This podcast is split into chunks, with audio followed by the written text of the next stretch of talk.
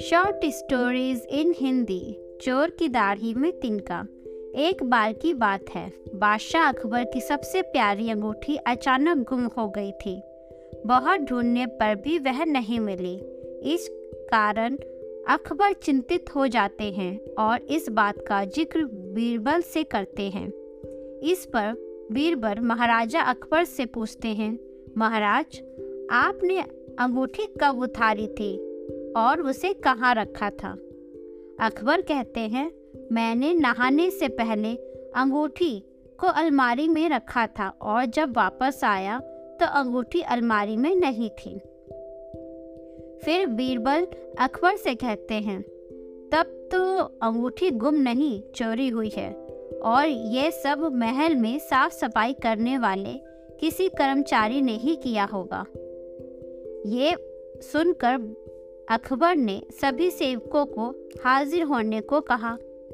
उनके कमरे में साफ़ सफ़ाई करने के लिए कुछ पाँच कर्मचारी तैनात थे और पाँचों हाजिर हो गए। सेवकों के हाजिर होने के बाद बीरबल ने उन सभी को कहा, महाराज की अंगूठी चोरी हो गई है, जो अलमारी में रखी थी। अगर आप में से किसी ने उठाई है तो बता दें। वरना मुझे अलमारी से ही पूछना पड़ेगा। फिर बीरबल अलमारी के पास जाकर कुछ फुसफुसाने लगे। इसके बाद मुस्कुराते हुए पाँचों सेवकों से कहा, सो, चोर मुझसे बच नहीं सकता, क्योंकि चोर की दाढ़ी में तिनका है। ये बात सुनकर उन पाँचों में से एक ने सबसे नज़र बचाकर दाढ़ी में हाथ फेरा।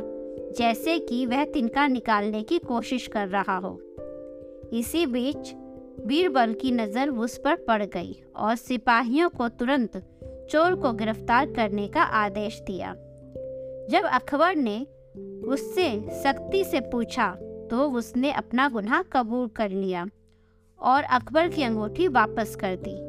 बादशाह अकबर अपनी अंगूठी पाकर बेहद प्रसन्न हुए। इस कहानी से हमें यह सीख मिलती है कि ताकत की जगह दिमाग का इस्तेमाल करने से हर समस्या का हल मिल सकता है।